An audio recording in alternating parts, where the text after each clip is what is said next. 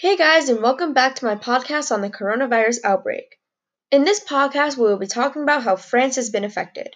So let's get right into it. In France, there is an estimated 60,000 positive cases of the coronavirus.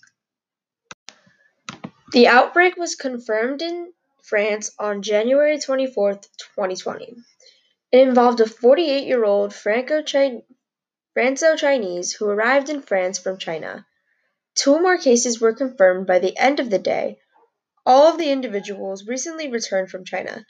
A Chinese tourist was admitted to a hospital in Paris on the 28th of January and died on the 14th of February, marking the first death from the coronavirus in Europe and France.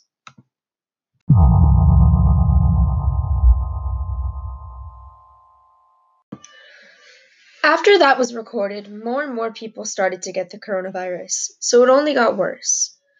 France is also currently on lockdown. Thank you so much for tuning into this lesson on the coronavirus. Be sure to come back to watch and learn about the United States.